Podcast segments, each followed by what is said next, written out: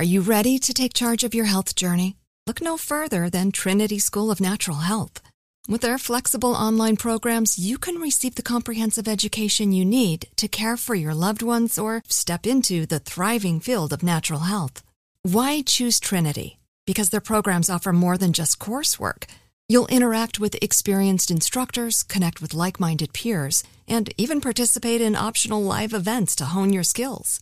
If you've ever thought about becoming a certified natural health professional, the CNHP program at Trinity School of Natural Health is the perfect certification course. You'll equip yourself with the knowledge and skills to make a real difference in the lives of others.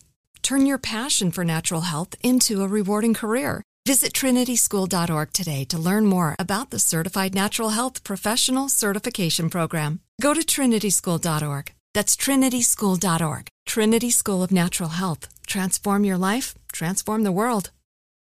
What's up? This your boy Lil Duval, and check out my podcast, Conversations with Unc, on the Black Effect Podcast Network. Each and every Tuesday, Conversations with Unc podcast feature casuals and in-depth talk about ebbs and flows of life and the pursuit of happiness. Unlike my work on stage, I tap into a more serious and sensitive side to give life advice and simply offer words of encouragement, yet remind folks to never forget to laugh. Every Tuesday, listen to Conversation with Unc, hosted by Lil Duval on the Black Effect Podcast Network, iHeartRadio app, or wherever you get your podcasts. Presented by AT&T. Connecting changes everything. Hey everyone, this is Jodie Sweetin from the podcast How Rude, Tanneritos. I've been needing a quick getaway with my family, and the 2024 Hyundai Santa Fe is the perfect vehicle to take us there. It has standard third row seating, so I'm able to pack my entire family, plus pets, in the car while also having enough room for our camping essentials. Available HTRAC all wheel drive will get us through any dirt trails, and available dual wireless charging pads will ensure we never have to worry about getting stuck with a dead phone in the middle of nowhere. Visit HyundaiUSA.com or call 562-314-4603 for more details. Hyundai, there's joy in every journey.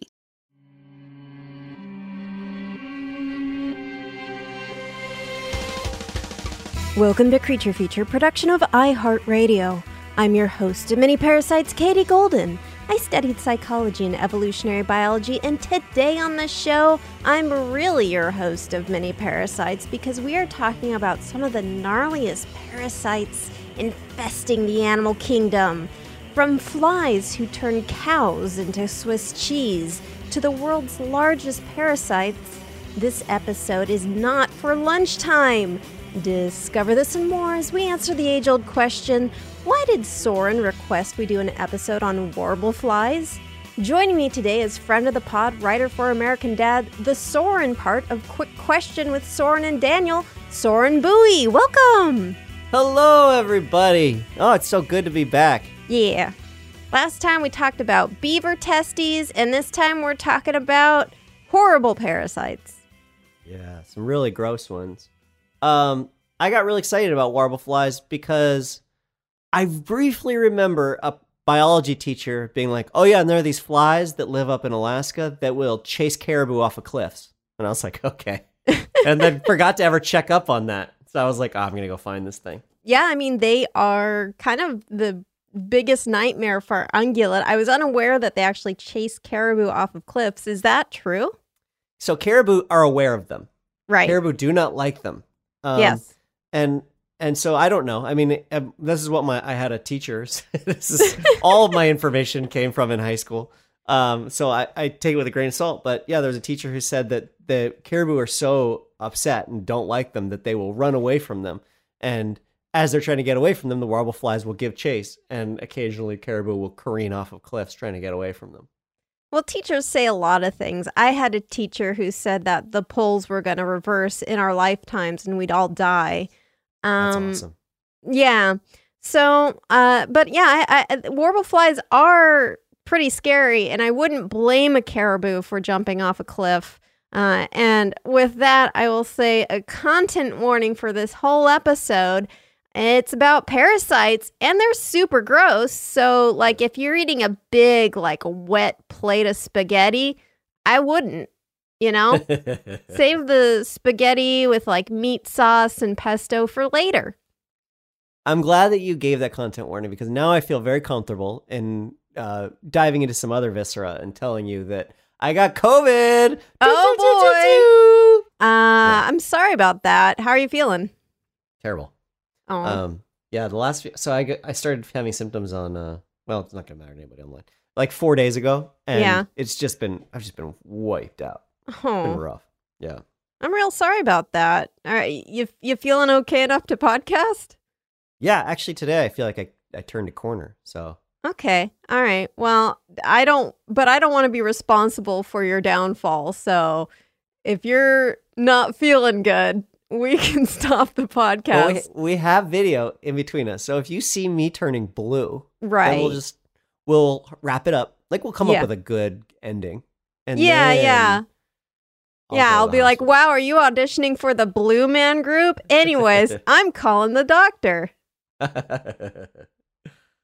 But I'm sorry you're you're feeling bad. Um, hopefully discussing uh endoparasites will cheer you up a little bit. Honestly, this is the this is the thing I want to talk about most. So this is great. So yeah, uh, warble flies. Apparently, uh, Soren is their number one fan. They're a genus of large flies found all over the northern hemisphere, and the adults look pretty harmless. They look like cute little bumblebees.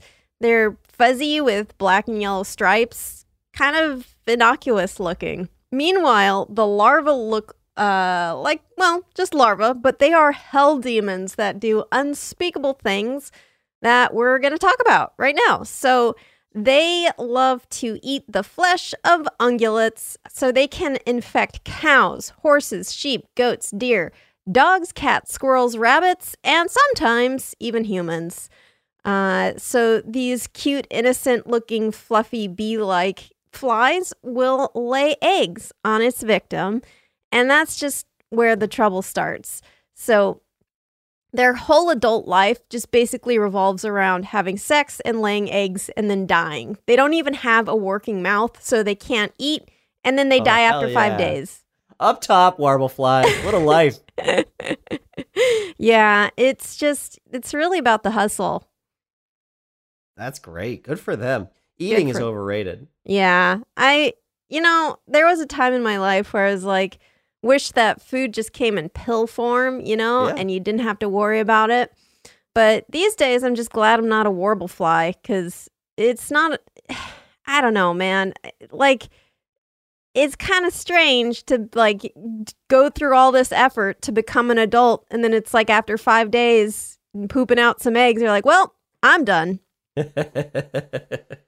I guess it could be kind of tough to, like, imagine the pressure on you to have sex. Hmm Or you gotta get it done. Like it's important, and you've Right. only got a small window. There should be an American Pie about warble flies, like Yeah. some sort of teen comedy where it's like, no, no, this is also life or death for you. Yeah, it's not, you don't really have time to set the mood or mess around with pastries. You do kind of have to like get it done efficiently and quickly. I do think American Pie would have been better if it ended with everyone falling down dead after laying their eggs. Yeah, after finding some megafauna to stick their eggs inside. What's what's the main character's name? Uh, I don't even remember. I'm gonna say James. James. That, right. that's a Can't good, solid American name. Yeah, I remember when he laid his eggs in that pie. That was hilarious. And then Levy, what's his name? Something Levy. He raised his big, Yeah. thick eyebrows. He's like, "Son, you can't lay eggs in that pie. Your mom baked that pie." Oh, that's right. I completely forgot that Eugene Levy was in that movie. Yeah, And then Anyway. Stifler's like, oh no no, oh here's where you got to do it, man. that's oh, his oh, yeah. name, not Stifler, yeah. James. Yeah. Anyways, um, yeah, so the eggs that these warble flies lay are usually deposited on the forelegs of cows or whatever animal that they're infesting. But, you know, if given the opportunity, they'll lay them anywhere, anywhere on a living body. So they hatch in a few days, and then the larvae burrow down into the skin and travel deep into the connective tissues. And that's where the fun begins. By fun, I mean endoparasitism, which, you know, I think universally beloved kind of thing. so they will secretly grow inside of their host for months before returning back to the surface of the skin, and this form this this forms this raised large bump or warble, which I I've never heard of a bump being called a warble. And so it's like it's kind of like oh yeah this is why they're called warble flies because the bump they make is called a warble and it's like you just made that up like yeah, it sounds like a toy. Have you tried the warble? Mm-hmm. Yeah, yeah. Like or like the it's like a carnival ride or something. The Great Warble Experience. It would be kind of fun, I guess, to be in a little like a coaster where you're in like the warble fly and you go through tunnels through a giant cow. Eh. Anyways, uh, they metamorphosize into adults and then burrow out of the skin, leaving a big gaping hole in its wake, which, you know, that's fun. And when you see like a bump, like a warble, you might think like, "Oh, well, I better smash that before it hatches." Well, no, don't do that because if you do that and prevent them from hatching, this will likely lead to infection and in some cases anaphylaxis, and that's bad. Jesus Christ. Ah, so it's so gross. But uh, if you so you get one of these things, you have to keep it alive. Basically, you're its mother at that point and let it hatch, or and then like your choices are either bad uh, bad infection by letting it die, or a big scar that you'll never recover from. Yeah, I mean, Well, or a lot like pregnancy. it's true. Or I think you do go to the doctor and they might be able to remove it or do something for you.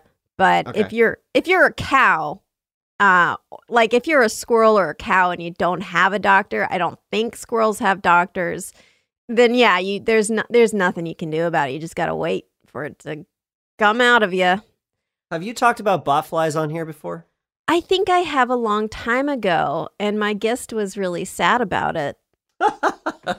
They're, I mean, they sound like a cousin or like a sister of botflies. These are, I mean, these are actually a type of botfly. So it's Oh, they are? it's, it's the same, um, you know, sort of, I think, genus of uh, of animals. Yeah. obviously called a botfly because uh, the botfly lays an egg under the skin and it creates a little uh, oval shape that's called, of course, called a bot. We all call it a bot. So Soren just made that up, but yeah, it's the same the same sort of logic of the warble fly.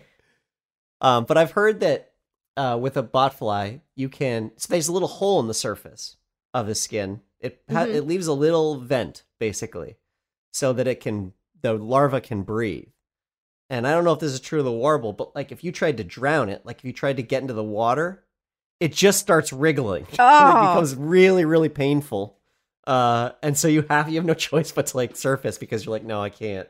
Oh, This is too God. much or if you get one in an area that doesn't have a lot of meat like on your foot on your head or something like that i've heard that you can leave a steak next to it for Hmm. like a day and it will it senses that there's a more fleshy area that it can move to and it will wriggle out and into the steak Oh God, that sounds disgusting. I'm not sure if it's true. okay Uh, I'm. you know what i'm it. realizing now is the same biology teacher i had a really great biology teacher maybe This- a full-on liar but uh, i really enjoyed all of that I am Googling it so that you don't have to, because I can promise you, you don't want to Google this. This is interesting. In Nursing 2022, the peer reviewed Journal of Clinical Excellence, wow, clinical excellence, they do say that a suffocation method for treating the parasitic human botfly is placing any type of meat on top of the lesion for 48 hours in hopes that the larva will protrude into the meat and away Hell from yeah. the human. So, yeah yeah, your teacher I, maybe is correct there. I would again, if you've got a bot fly, go to a doctor. They probably have medical meat, you know, like like some kind of fancy medical grade meat to Yeah. slap on you. You know how it's they're like just meat, but in the medical field, they're going to charge you three thousand dollars for that steak. I know how it goes. I mean, there are medical maggots, so why wouldn't there be That's medical true. meat? Doctors, write to me at creaturefeaturepod at gmail.com. Let me know, is there medical meat? Question mark. These type, though, the warble flies, Uh-huh. they target cows. And because this typically happens in cattle, it's a big pest for meat farmers. I mean, actually, so there are different types of warble flies that specialize for different ungulates, like you mentioned, caribou ones. There are also warble flies that attack cows. And the ones that attack cows are a huge menace, and they will burrow through the cow's flesh and leave these tunnels, which is horrible. Um, and the cow's immune system has to respond. Like when you're injured, your your body puts forth a response to try to like you know fill in the hole. So the immune system fills the hole with white blood cells and other immune cells, which ends up looking kind of like a green goo. And this is Ugh. called butcher's jelly. And it's Ah, yeah, I know, right? Like it's the worst name you could name anything. Butcher's jelly. and then it is actually a horrible thing as well. It's this puke-worthy name given what it is. It renders meat unusable for consumption. So luckily they don't like try to feed us butcher's jelly, but it Yeah. is yeah, it's bad and gross. Ah, newsflash, the meat industry has a lot of disgusting things in it. oh God, Butcher's Jellies is the best band name I can think of. It is pretty good. I mean, I feel like this podcast could also be called just like band name generation podcast because I've got things like proboscis and, uh, Yeah. you know, yeah, just some like, or I was gonna say orthodontics, but I realized that's just a word that does is not really related to my podcast, but it popped into my head. So, so you'd think that then a cow that is infected with warble flies would get it off the meat hook and a reprieve from slaughter, but that's not really how the meat industry works. Uh, typically, these holes are only discovered after slaughter, and they will try to use what they can of the cow carcass and just kind of, you know, I guess cut around the butcher's jelly. I mean, it's Mm. mostly on their legs, and we're not really eating the legs. So, Uh, but they can get elsewhere. oh God. Yeah, they can bur- like burrow from the legs these tiny larvae, and I think even get like into the neck tissue. It's disgusting. Does it? Can it get all the way? They can get deep enough that it would suffocate them? The the larva. Yeah. I don't. I don't think so. I think for some reason the I think because these larvae, when they are young, um, they are able to do gas exchange without like an open air vent, and then when they become when they start to metamorphosize into adults, they return to the surface. Uh, so they probably migrate back to the surface of the flesh before they basically need that breathing hole. Oh no, I mean like if can it get close enough? If it's in the throat tissue of Oh, like you're a asking cow. if the cow can breathe. See, Can I get- care about the parasite and worry about them, and you're more worried about the dumb cow. That's the way it should be. Everybody should be worried about one animal, and like that's their animal. I pick the most disgusting parasite to worry about because who else is going to do it? Right? I don't know of any cows personally who have been suffocated by uh, warble flies, but if you're a cow and you or your friend has been suffocated by warble flies, you may be entitled to a settlement. So write to me. Uh, and we are doing a class action lawsuit against the warble flies.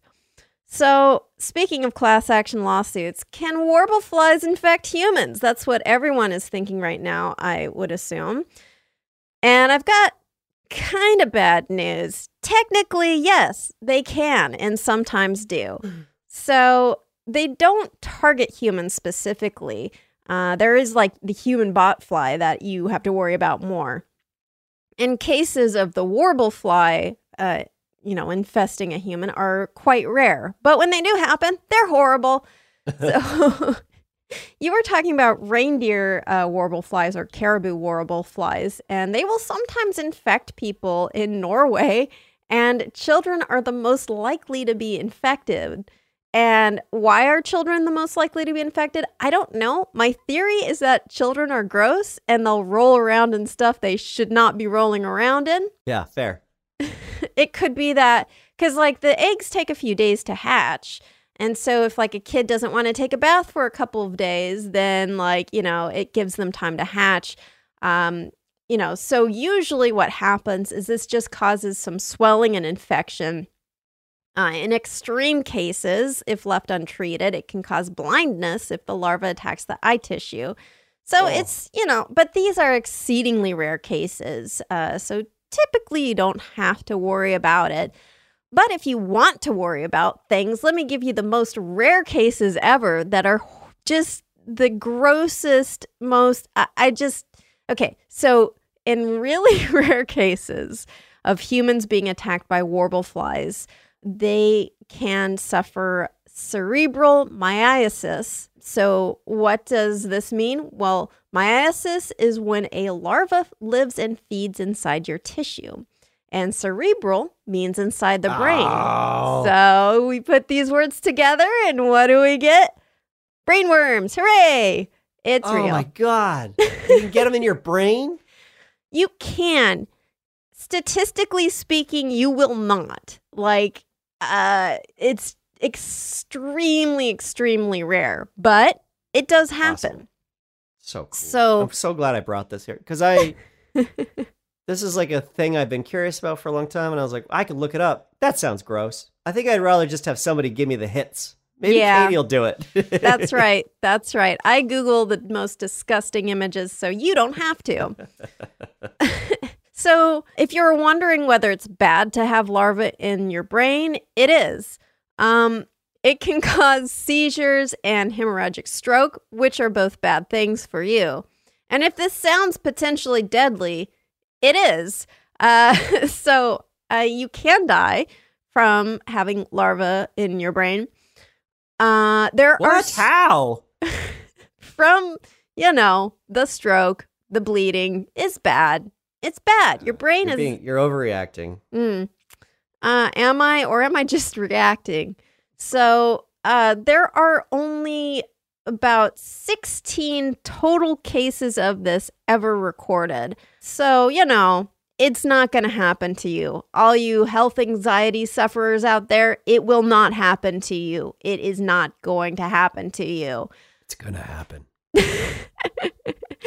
Uh, uh, and if it does, it can be treated s- with surgery. So, you know, don't worry about it. It's There's not no a big getting deal. better. It's gonna It's fine. happen. You're doomed. There's no getting better. I'm so sorry. Mm. So you're number 17. There's already been 16. This There's is it already for you. been 16. Yeah. If you are number 17 of people who have had larvae in your brain, write to me. You may be entitled to a settlement from a class action lawsuit. I didn't realize how much heavy lifting this podcast was doing in, within the world. There's so many people that you're now reaching out to to have uh, write to you. Yeah. I mean, I think that it's probably just very targeted. Like the demographic targeting is really good. So, of the people in the world who have gotten brain parasites, they are probably listening to this podcast. And I don't know if that's an insult to me or to you, the audience, but I'm not going to take it as one. So, neither should you. Good. So, we're going to take a quick brain Oh Maybe yeah. I'm the one. I'm the one with the parasites in me. I mean, this has been no secret. I open up the podcast fully admitting it, so none of you should be shocked. I was gonna say we're gonna take a quick break. Um, while On I, the other side of the warble, we'll be talking about. Are you ready to take charge of your health journey? Look no further than Trinity School of Natural Health. With their flexible online programs, you can receive the comprehensive education you need to care for your loved ones or step into the thriving field of natural health. Why choose Trinity? Because their programs offer more than just coursework. You'll interact with experienced instructors, connect with like minded peers, and even participate in optional live events to hone your skills. If you've ever thought about becoming a certified natural health professional, the CNHP program at Trinity School of Natural Health is the perfect certification course. You'll equip yourself with the knowledge and skills to make a real difference in the lives of others. Turn your passion for natural health into a rewarding career. Visit trinityschool.org today to learn more about the Certified Natural Health Professional Certification Program. Go to trinityschool.org. That's trinityschool.org. Trinity School of Natural Health. Transform your life, transform the world. Hey, this is Jodie Sweetin from the podcast How Rude Tanneritos. As a nostalgic voice from your past, I'm here to remind you that amongst the stressful and chaotic existence we live in 2024, you deserve to get away. It's time for a vacation, no matter when you're hearing this. And let me tell you how you'll get there. The 2024 Hyundai Santa Fe. Want to bring the family to the mountains with the Santa Fe's available HTRAC all-wheel drive? Well, it's got standard third row seating and available dual wireless charging pads for the kids who just want to stare at their phone and not talk to you. You know what I mean. Visit HyundaiUSA.com or call 562-314-4603 for more details. Hyundai, there's joy in every journey. This episode is brought to you by Navy Federal Credit Union. At Navy Federal, it's been the mission to help the military community for over 90 years. And not just help them, but do everything to make sure they not only grow, but flourish. That's why Navy Federal Credit Union has all kinds of great savings and investment options like share certificates with sky high rates. So don't hesitate. Start growing your finances today with a variety of savings and investment options. Navy Federal Credit Union. Our members are the mission. Savings products insured by NCUA. Investment products are not insured, not obligations of Navy Federal and may lose value. All right, so we're back. Um, how you feeling, Soren? You feeling good? Actually, yeah. this has been really fun. Eating a big plate of like uh, gnocchi with like bright green pesto. Gnocchi is perfect. Yes, absolutely. the, what that is very on theme. Yeah. You know, I do love gnocchi, but the ones that's got the little like segments to it, sometimes just mentally I can't do it. Because it looks like a larva. It looks It does look a little bit like the larva. Now, some gnocchi don't have those little segments, and I like those better because I can justify it more. But the ones that have the little segments, I'm like, why are you making my gnocchi look more like a larva? I I like like the segments. I like it, it having a little traction when it goes in my mouth. I don't want it just sliding down my throat by accident. Uh, okay, well, you know that I, I did not consider the, the throat physics of the the ribbed gnocchi, but now I am. Thank you for that. Yep. So we are actually going to move on from warble flies, but don't worry, we're still talking about just gnarly parasites. Uh, Soren, where do you think you would find the world's largest internal parasite? Okay. I've seen videos of people taking a stick and wrapping a flatworm around Mhm. the stick out of their skin, and it just keeps going and going and going. Yeah. So I would assume that it's a platyhelminthes. I assume it's like some flatworm and an intestinal flatworm, and I'm gonna say it's the Amazon. That's an interesting guess. I mean, think about it in terms of animals, though. Where do you think you'd find the world's Oh. largest intestinal yeah, yeah. parasite? Oh, megafauna, Africa, Uh, the Serengeti. You're not even thinking big enough, man. There's Re- even. Oh, it's the ocean. Oh, god damn it! it's the always the ocean. It's the, the Always the ocean. ocean. It's in whales. It's like it's the world's largest parasites are in the world's largest animals, and it. it I mean, it's just cartoon. It. it to me, it's like really funny log- logic where it's just like, okay, you have a huge animal, so the parasites are gigantic because they can be. So, sperm whales are uh, the largest toothed whale. They're not the largest whale. Uh, they are beaten in size by uh, other whales, such as the blue whale, which is a baleen whale, not a toothed whale. Uh, sperm whales can grow up to be over 50 feet or 60 meters in length, although extra big ones can be nearly 70 feet long or over 20 meters. So, you know, they're, they're big boys Yeah. large uh, adult sperm whales have no natural predators. And some animals, however, have still learned how to feed off of the body of a sperm whale without them even noticing. Parasites.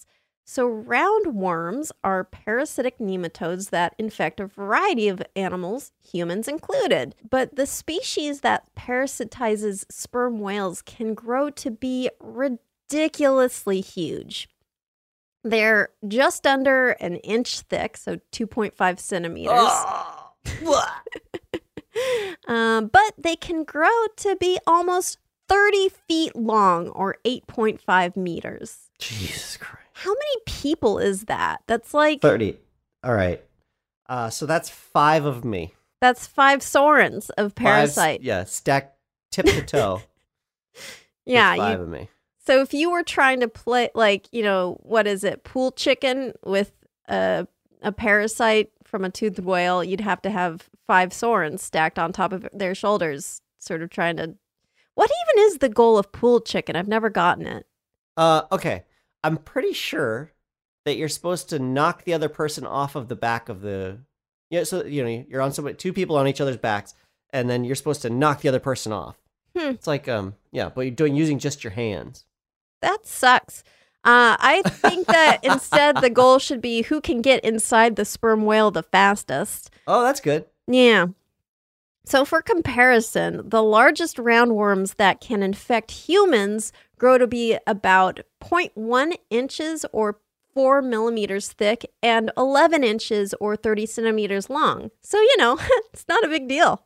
A big foot. That's all. Yeah, yeah, that's Oh, fine. I mean, it's so compared to what is inside the sperm whale, does it really seem that bad now?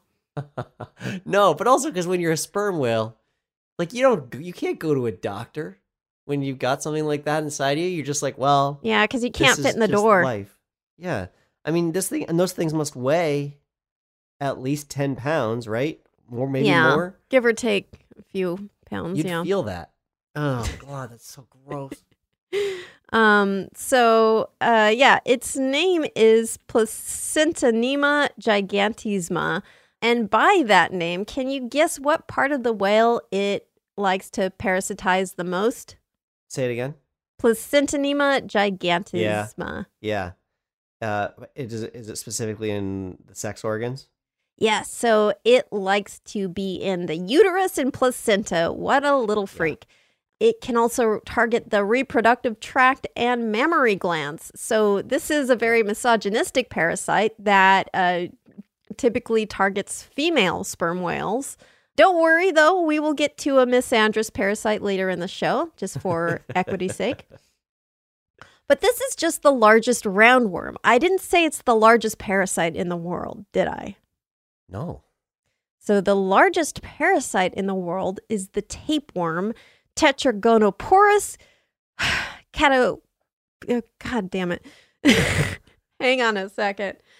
I gotta catch my breath. Okay, Tetragonoporus calyptocephalus, found in sperm whales. Again, poor sperm whales. Oh, Jesus.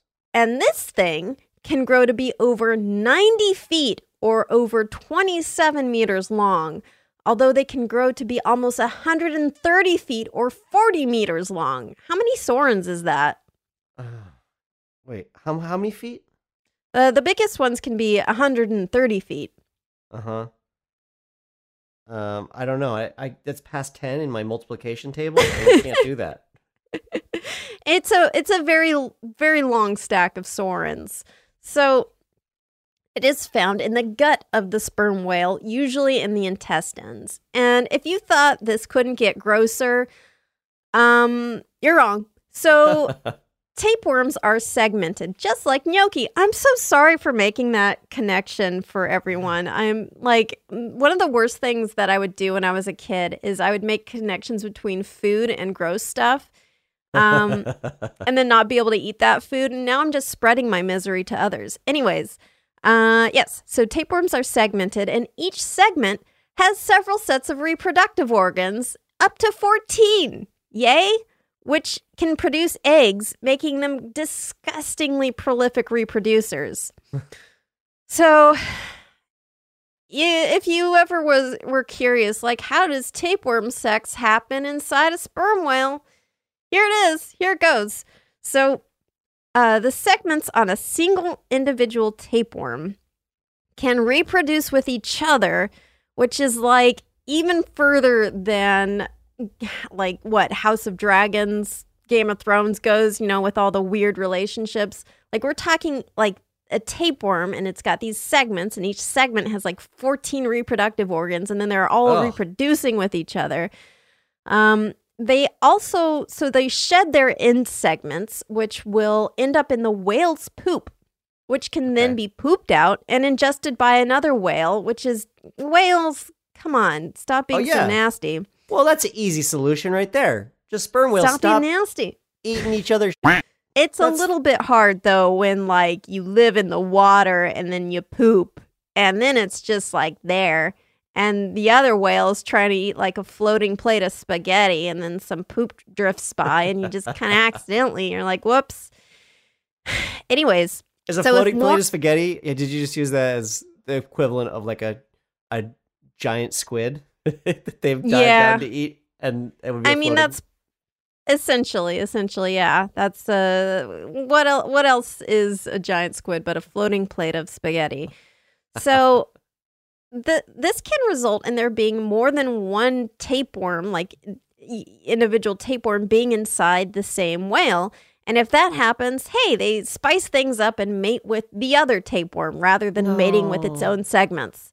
So No. fun. I mean, it helps diversify the gene pool. That's pretty cool. So, they should fight to the death instead. That would be so Mm. much better. Nature. yeah, no, it's actually just free love inside the whale. And further bad news is that the Tetragonoporus calyptocephalus has over 45,000 segments, all producing eggs. Again, remember, each segment can have like 14 gonads.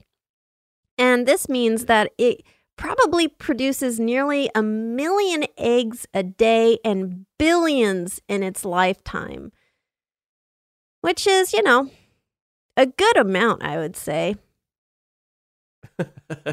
I don't think so. wow, that's so gross. Um, yeah.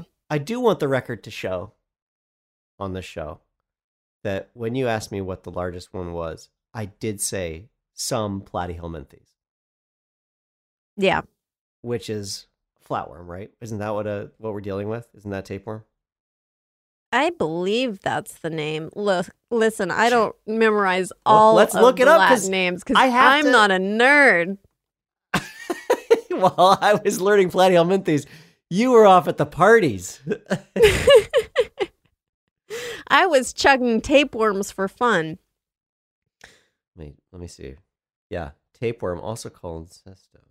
Phylum Platyhelminthes. Wow, out nerding me on my own podcast. Oh, it feels so good. It feels so good to be right. Although I did being being smugly right is actually one of the treatments for COVID. my I not to get too far from the show, but um, when my son plays Candyland or he plays Uno with his mom, uh, he gets real excited if he wins, and he'll come like over to me and be like, "I won," and I'm like, "Well, don't tell me. Go rub it in her face. Go back to her and show her that you won." And he's like, "Okay," and my wife obviously does not like that, but uh, it's so funny to watch a young child. get in her face and go, I won, I won.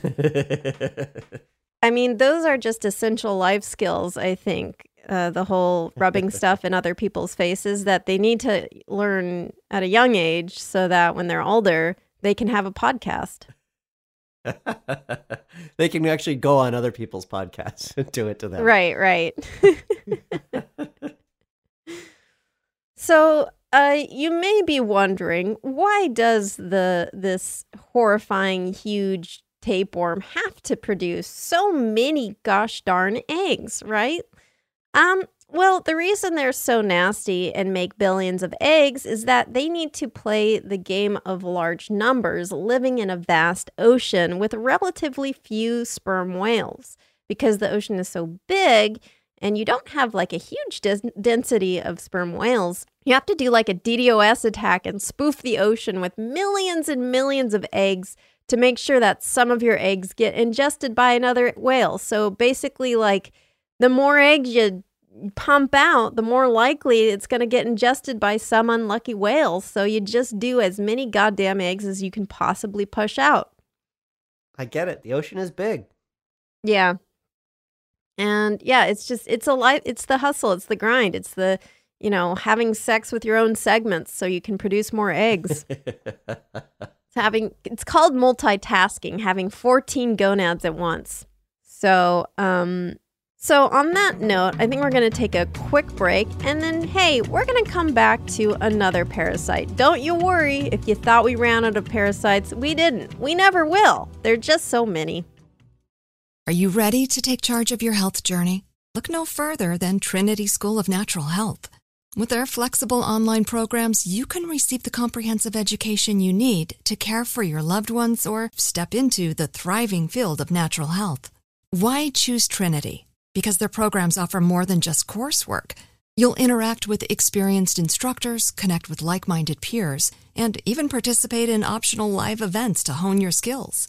If you've ever thought about becoming a certified natural health professional, the CNHP program at Trinity School of Natural Health is the perfect certification course.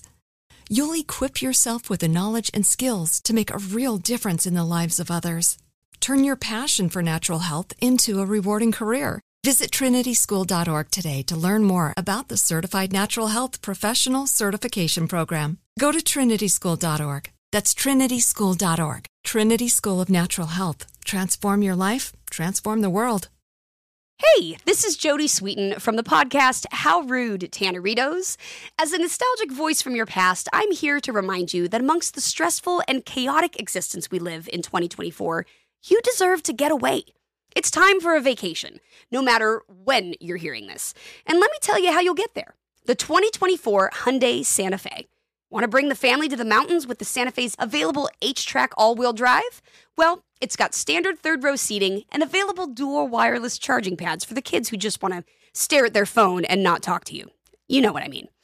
Visit HyundaiUSA.com or call 562 314 4603 for more details. Hyundai, there's joy in every journey. This episode is brought to you by Navy Federal Credit Union. At Navy Federal, it's been the mission to help the military community for over 90 years. And not just help them, but do everything to make sure they not only grow, but flourish. That's why Navy Federal Credit Union has all kinds of great savings and investment options like share certificates with sky high rates. So don't hesitate. Start growing your finances today with a variety of savings and investment options. Navy Federal Credit Union. Our members are the mission. Savings products insured by NCUA. Investment products are not insured, not obligations of Navy Federal and may lose value.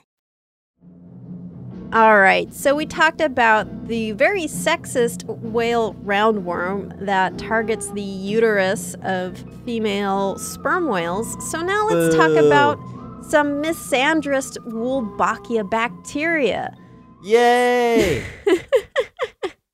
This is the reverse sexism that everyone's been talking about, finally revealed. So, fellas, if you ever wanted to know what it's like to be oppressed just because you're a man, you should become a butterfly. oh no, they're. I mean, I guess I shouldn't be surprised, but there are parasites for butterflies. Yeah, They their lives are like a week. the world is a cruel and dark place. Um, but it's it's fun. It's funny though. Oh, okay, cool. Let's get Got a sense of humor. so, Wolbachia is a genus of bacteria that are parasitic microbes that infect all sorts of arthropods.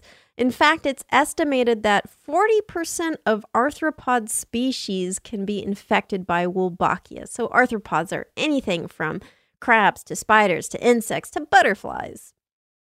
But uh, we are specifically going to focus on butterflies. Wolbachia strains that infect many species of butterfly try to kill off male butterflies so that there's a higher proportion of females, and they also make female butterflies have sex more often.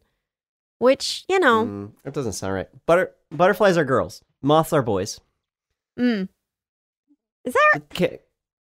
cats? I thought cats were girls and dogs were boys. Yeah, that's true. Yeah. Cats are boys. Cats are girls. Dogs are boys. Dolphins are girls. Sharks are boys. Mhm. Mm. You know, I and feel that, like that's everything. I, I feel like um, there's something wrong with that, but I can't put my finger on it. Also, typically, uh, butterfly species, the females tend to be a bit more drab than the males. Uh, the males are often a little more brightly colored. So, Really? Yeah, yeah. I mean, not always. Sometimes there's not so much sexual dimorphism, but sometimes there is where, like, it's not that the females aren't colorful, uh, but sometimes they're just a little bit less flashy than the males. Does that So- mean that butterflies? It's important. This is obviously off tangent, but Hmm? what, for butterflies, does it is it like birds? Like it matters Yeah. how bright the male is? Yeah, yeah. Uh, yeah, it can uh, that flashiness can attract a, a mate for sure. I mean, they are investing a lot in that. Uh, sometimes, like the coloration is both for attracting a mate. Sometimes it's um, uh, it is a warning coloration to prevent Oh, right. predators from eating them. Sometimes it's mimicry of warning coloration, and they are edible, but then they're pretending not to be. So there are many different uh, uses for the beautiful patterns found on butterflies. But yes, it can be for uh, for mate selection. Okay. Um, and yeah, I mean it's it's similar in the way that like you know uh, bright flowers can be very attractive to like bees and other pollinators. So having bright flashy colors, it's going to bring attention to yourself as a butterfly, and getting attention. Uh, is one of the most important things you can do when you are looking to reproduce. That's like the number one thing. You have to be noticed if you're ever going to have a chance. And that whole thing about like trying to get noticed can uh, take some very ridiculous forms um, that we've talked about on the podcast before, like just the ridiculous ways that birds act, like bower birds create a whole like museum of weird items for females to look at just to be showy. Um, A menagerie. Unfortunately, we are not talking about cute birds right now. We're talking about uh, super sexist bacteria that wants to do away with as many male butterflies as possible. Now, I say wants to. This is obviously bacteria. It's not got too many thoughts going on. Some might say no thoughts going on.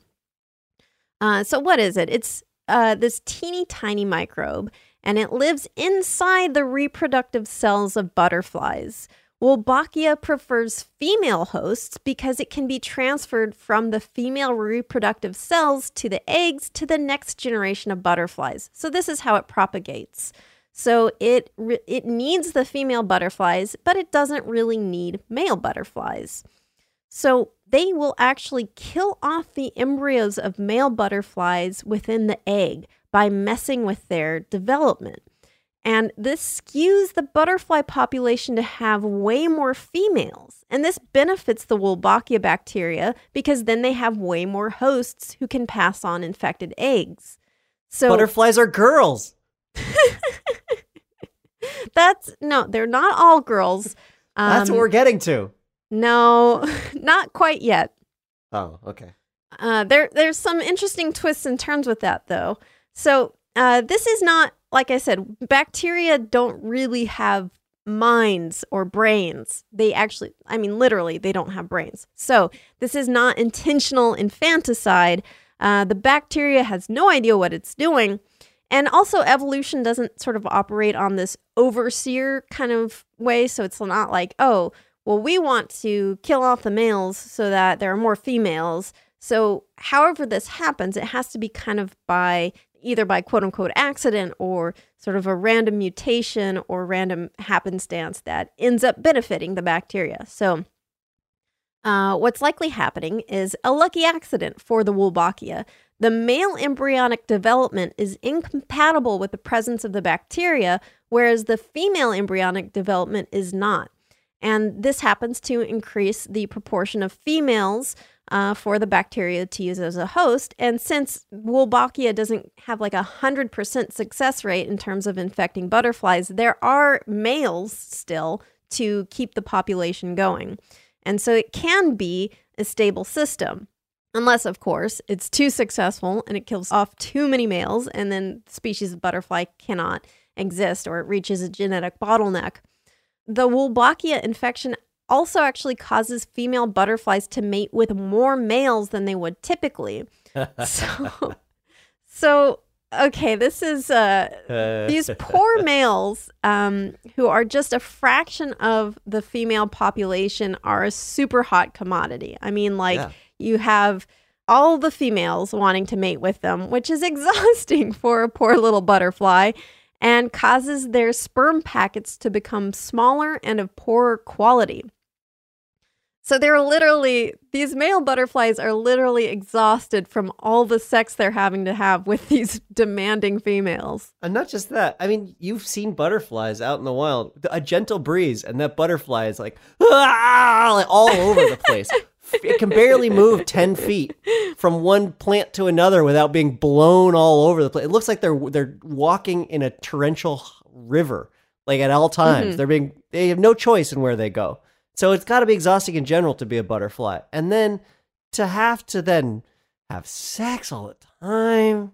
Yeah, it's it sounds like a nightmare. It, it's you know they're very delicate creatures, and to have to do a sex marathon just sounds like torment. so they they are they continually do this because they're like, okay, yeah, yeah, let's do it again. I'm ready. I'm ready. Okay. I'm ready. No, no, no, really, really. Um, so it is exhausting for these butterflies. It causes their sperm to degrade. So females can actually detect this, and uh, they, it makes them want to mate with more males because they're like, uh, that last guy I mated with, like his sperm packet was kind of shoddy, so I better try another male. Then they go with another exhausted male, and, he- and they're like, oh, well, this guy's sperm packet is also pretty shoddy. Well, I got to try another one. So they keep trying all these males. The males are exhausted. It's this tornado of sex and Wolbachia and just like, I like that they can tell that the females like they get it. They get it. They get a little packet, and then they're like, yeah, "Huh, QC feels testing. light. Yeah. Feels a little light."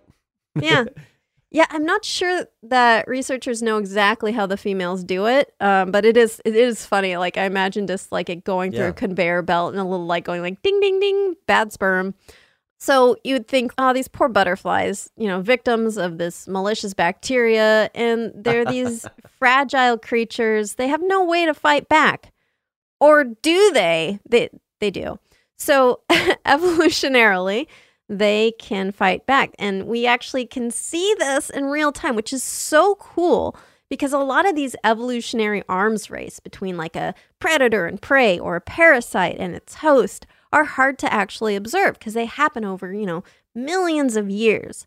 But in the case of the blue moon butterflies, we've actually seen them evolve in real time in response to the Wolbachia. So, blue moon male butterflies found on the Samoan island of Savaii were in trouble. They were only 1% of the population, absolutely outnumbered by females.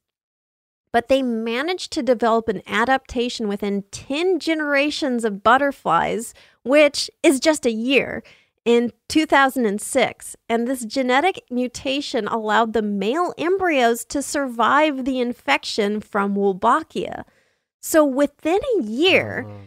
this brought the male population up to 40% of all the butterflies in the island. So that it's incredible that you can see this happen on such a fast scale. Wow, and so quickly. I, I just looked at these things. These things are really cool looking. They're like a black butterfly that have just four little dots on them. Really bright little dots. Yeah, they're they're very pretty. They're really beautiful. The males seemed like they were defeated by this bacteria, and then like ten generations, eh, like one year of time, and then you see this sudden comeback because there is a mutation that allows these embryonic stage butterflies to survive the bacteria. It's incredible. So.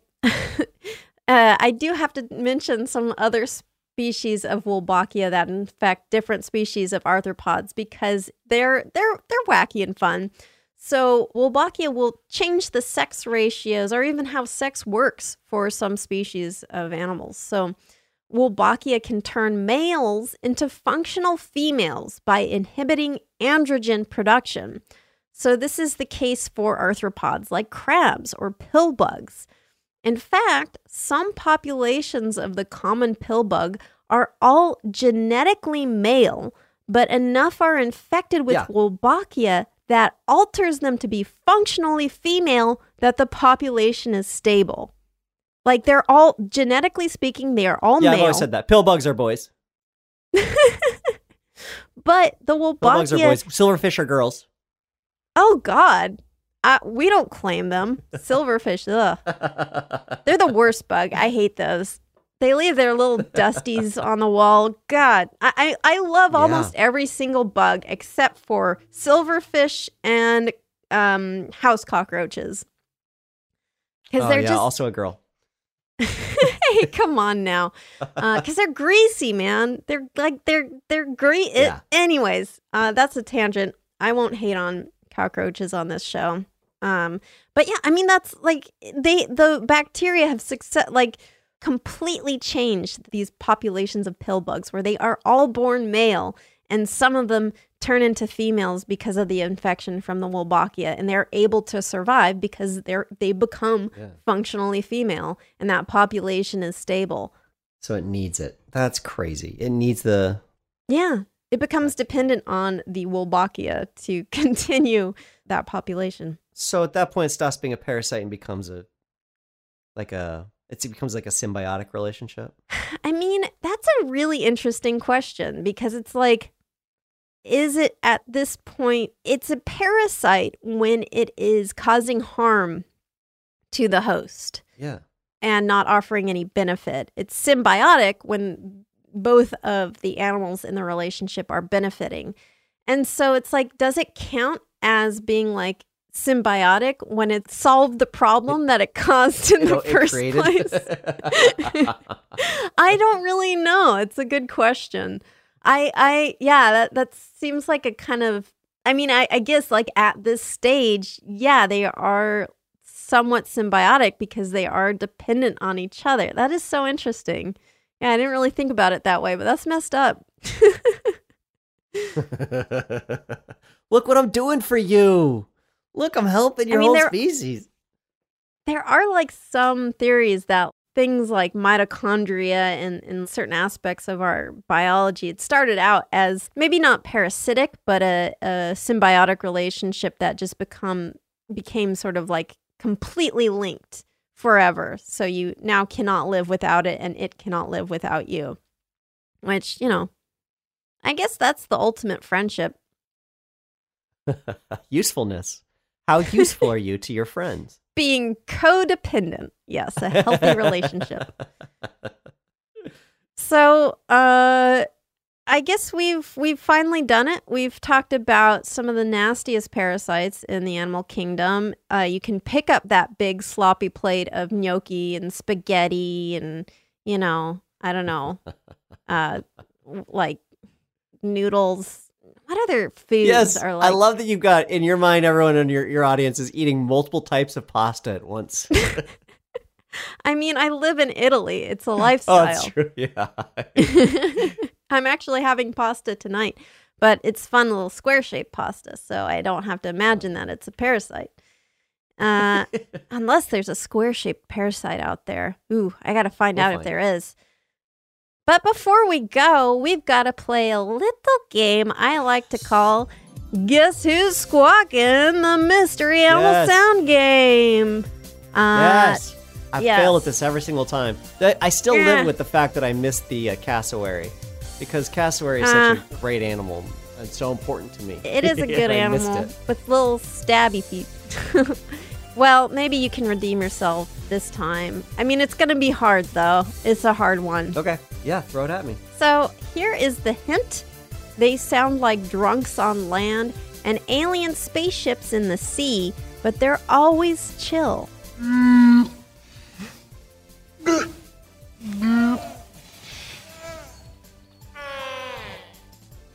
Okay, that was them on the surface. Now here are them underwater.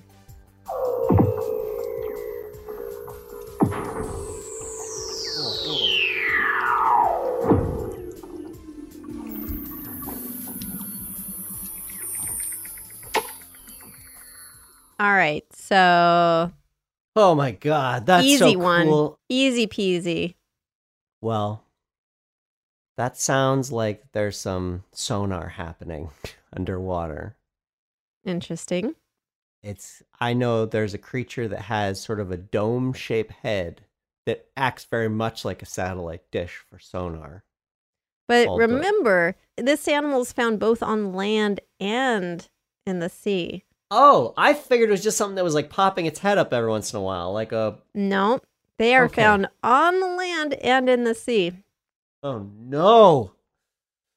what would be using that? What would be barking like that on the surface?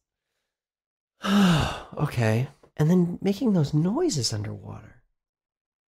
The only thing I can think is it's got to be like a a leopard seal or a, a walrus or something. Very interesting guess. So you're super close. It is a Weddell seal. So it is a seal. It's a seal. So, uh, congratulations to Aaron K, PK, and Haley D, the three fastest guessers to answer correctly. So, yes, it is a Weddell seal, and uh, it is a large gray and white splotchy seal found in icy regions near the Antarctic. They can make vocalizations both on land and in the ocean. On land, they make these wonderful grunting noises, but under the water, they can make these whistles and trills that sound like an alien spaceship. Each seal actually has its own unique song. In addition to what we can hear, they also produce ultrasonic sounds. What? For what purpose? So, yeah, they lack the anatomy for precise echolocation, but research believe they use these ultrasonic sounds to be able to find breathing holes in the ice during the darkness of winter so they don't get disoriented and run out of air. So, they're probably the world's cutest little weirdo spaceships. Yes, gotta find those holes. If anything we've learned from this episode is you gotta find the holes. So yeah, you were you did guess seal, so I think that you can count that as a victory. Okay, yeah, guess leopard seal like an idiot. Although if you, I looked at a Weddell seal and I don't actually know the difference. I don't know the difference between a leopard seal and a Weddell.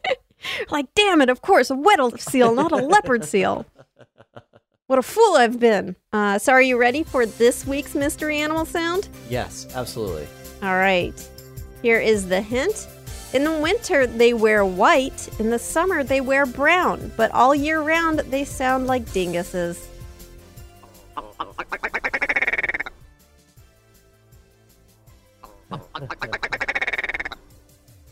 Uh, I think that that might be some sort of ferretish creature, like a mink. Hmm, interesting. Very Yes. interesting. Those change color, right, in the winter? A mink? Yeah, yeah. There are uh there are stoats that change their colors. Uh yes. Yeah, a, a longish, like the the wiener dogs of weasels. That's what I'm thinking of. yes, exactly. So that is an interesting guess. Um, but I am going to leave you hanging because I will reveal the answer next week uh, on next week's creature feature. Soren, thank you so much for joining me. it was my pleasure. Thanks for having me. And thank you for suggesting we talk about the warble flies. I love talking about some disgusting parasites. Me too, actually. I really enjoyed it. Feels like it was a salve to my COVID. Yeah, you know, it's like you do have COVID, but at least you don't have a sperm whale's uh, tapeworm uh, kind of coiled up, basically entirely making up what should be you. Yeah, I don't have five of me inside me, and that feels pretty good. I thank God every day I don't have five of me inside of me. So, uh, where can the people find you? You can find me on Twitter at Soren underscore LTD, or you can find me on my podcast with Daniel O'Brien, also a cracked alum. We do a podcast called Quick Question with Soren and Daniel. And you can just watch my episodes of American Dad. We just had our season premiere a couple weeks ago. And hey, that was a Soren Bowie joint. That was an episode that I wrote. It's a Wheels and the Legman episode. It's kind of a noir story. Oh, nice. Nice. Noir. American noir. yeah. with hard boiled eggs and femme fatals. You know, the whole no, thing. No. No? Okay. With gum gum shoes, shoes made out of gum. Oh, see, you were there. You're on track for a second. Investigations into who robbed the horse farm. Anyways, uh, do check that out. Soren, I sure hope you feel better soon. Uh, get well soon. Rest up. Dream sweet dreams of butcher's jelly and let that nourish your body and soul. Thank you. Yeah, but seriously, I hope you feel better soon. Thank you very much. It was a pleasure, Katie. Yeah, thanks for coming on. And thank you to the you. thank you to the you, the listener, for listening. And thanks to the Space Cossacks for their super awesome song Exolumina. Creature Feature is a production of iHeartRadio. For more podcasts like the one you just heard, visit the iHeartRadio app, Apple Podcasts, or hey, guess what? Wherever you listen to your favorite shows, I don't judge you. See you next Wednesday. Are you ready to take charge of your health journey? Look no further than Trinity School of Natural Health. With their flexible online programs, you can receive the comprehensive education you need to care for your loved ones or step into the thriving field of natural health. Why choose Trinity? Because their programs offer more than just coursework. You'll interact with experienced instructors, connect with like minded peers, and even participate in optional live events to hone your skills. If you've ever thought about becoming a certified natural health professional, the CNHP program at Trinity School of Natural Health is the perfect certification course. You'll equip yourself with the knowledge and skills to make a real difference in the lives of others. Turn your passion for natural health into a rewarding career. Visit trinityschool.org today to learn more about the Certified Natural Health Professional Certification Program. Go to trinityschool.org. That's trinityschool.org. Trinity School of Natural Health. Transform your life, transform the world. This is Malcolm Gladwell from Revisionist History. eBay Motors is here for the ride. With some elbow grease, fresh installs, and a whole lot of love, you transformed 100,000 miles and a body full of rust into a drive that's all your own. Brake kits, LED headlights, whatever you need, eBay Motors has it. And with eBay Guaranteed Fit, it's guaranteed to fit your ride the first time, every time, or your money back. Plus, at these prices, you're burning rubber, not cash. Keep your ride or die alive at ebaymotors.com. Eligible items only, exclusions apply. Hey guys, you know what this playground could use? A wine country, huh? A redwood forest would be cool. Ski slopes! Wait! Did we just invent California? Discover why California is the ultimate playground at visitcalifornia.com.